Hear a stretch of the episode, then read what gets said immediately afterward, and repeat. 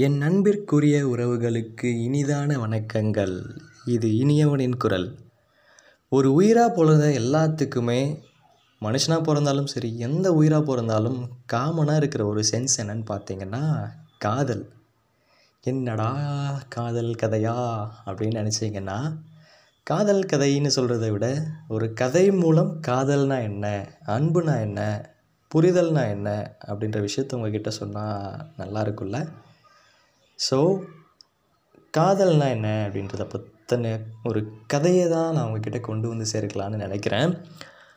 ஒரு ஊரில் ஒருத்தன் இருக்கான். அவனுக்கு ரொம்ப அழகான ஒரு பொண்ணு.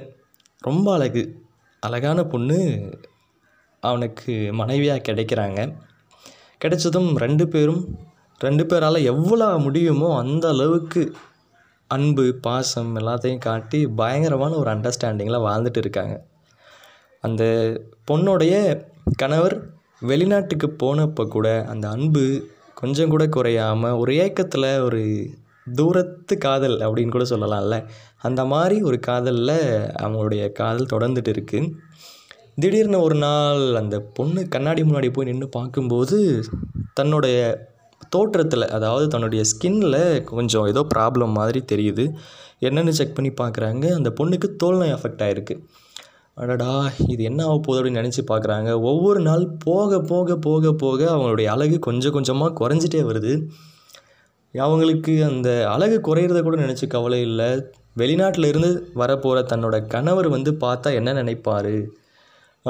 என்ன கவலைப்படுவாரோ நம்ம தோற்றத்தை பார்த்து அப்படின்னு ரொம்ப கவலைப்படுறாங்க அந்த பொண்ணு. அப்புறம் ஒரு நாள் வெளிநாட்டிலேருந்து அவங்க க கணவர் வராரு. இந்த பொண்ணுக்கு ஒரே அதிர்ச்சி. கவலையில் இருந்துகிட்டே இருந்தாங்க ஒரு பதற்றத்தில் இருந்துட்டாங்க. அவங்க வந்ததும் ரொம்ப அதிர்ந்து போயிட்டாங்க. அவருடைய கணவருக்கு கண்ணு தெரியாமல் போயிட்டுருக்கு.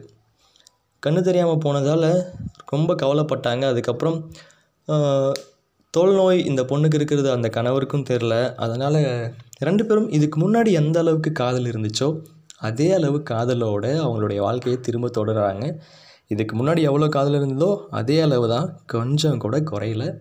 இதே மாதிரி ஹாப்பியாக லைஃப் போயிட்டே இருக்கும்போது ஒரு நாள் தோய் நோய் தோல் நோய் பாதிப்பு அதிகமானதால் திடீர்னு அவங்க அந்த மனைவி இறந்து போயிடுறாங்க. அந்த கணவனும் போயிட்டு இறுதி சடங்கு அப்புறம் என்னென்ன பண்ணணுமோ அந்த காரியங்களெல்லாம் முடிச்சுட்டு திரும்பும்போது தனியாக நடந்து வராரு. அப்போ அவருக்கு பின்னாடி இருந்து ஒருத்தர் கூப்பிட்டு கேட்குறாரு ஏன்பா இத்தனை நாளாக பொண்டாட்டி துணையோடு தானே போயிட்டு இருந்த? இப்போ மட்டும் எப்படி தனியாக நடந்து போகிற அப்படின்னு ஒரு சந்தேகமாக ஒரு பார்வை பார்த்து கேட்குறாங்க இல்லையா? எனக்கு கண்ணு தெரியும்.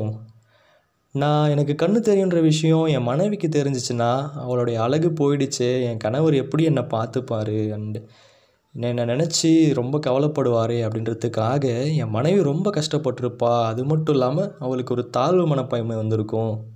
நான் கண்ணு தெரியாமல் கூடன் போல் பாசாங்கு பண்ணதால் என் மனைவி அவளுடைய கவலை எனக்கு தெரியல அப்படின்றதுக்காக இதுக்கு முன்னாடி எப்படி இருந்தோமோ அதே அளவு அன்போட எங்கள் வாழ்க்கையை நாங்கள் நடத்தினோம். எனக்கு தெரியும் கண்டிப்பாக ஒரு நாள் என் மனைவி என்னை விட்டு பிரிஞ்சு போயிடுவான்னு.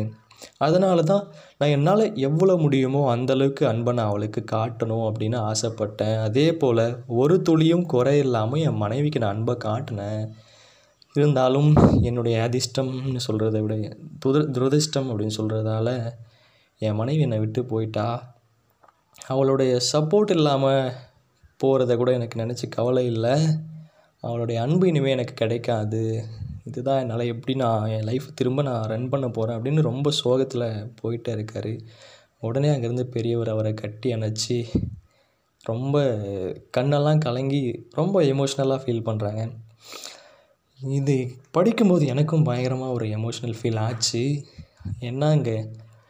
கடமைக்காக காதல் பண்ணுறவங்களாம் நிறைய பேர் இருக்கிற மத்தியில் ஒரு அண்டர்ஸ்டாண்டிங்கோட ஒரு புரிதலோட அன்பு பயங்கரமாக காட்டி காதல் பண்ணியிருக்காங்க நிஜ நிஜமாக நெகிழ்ச்சியான ஒரு தருணம் தான் அது.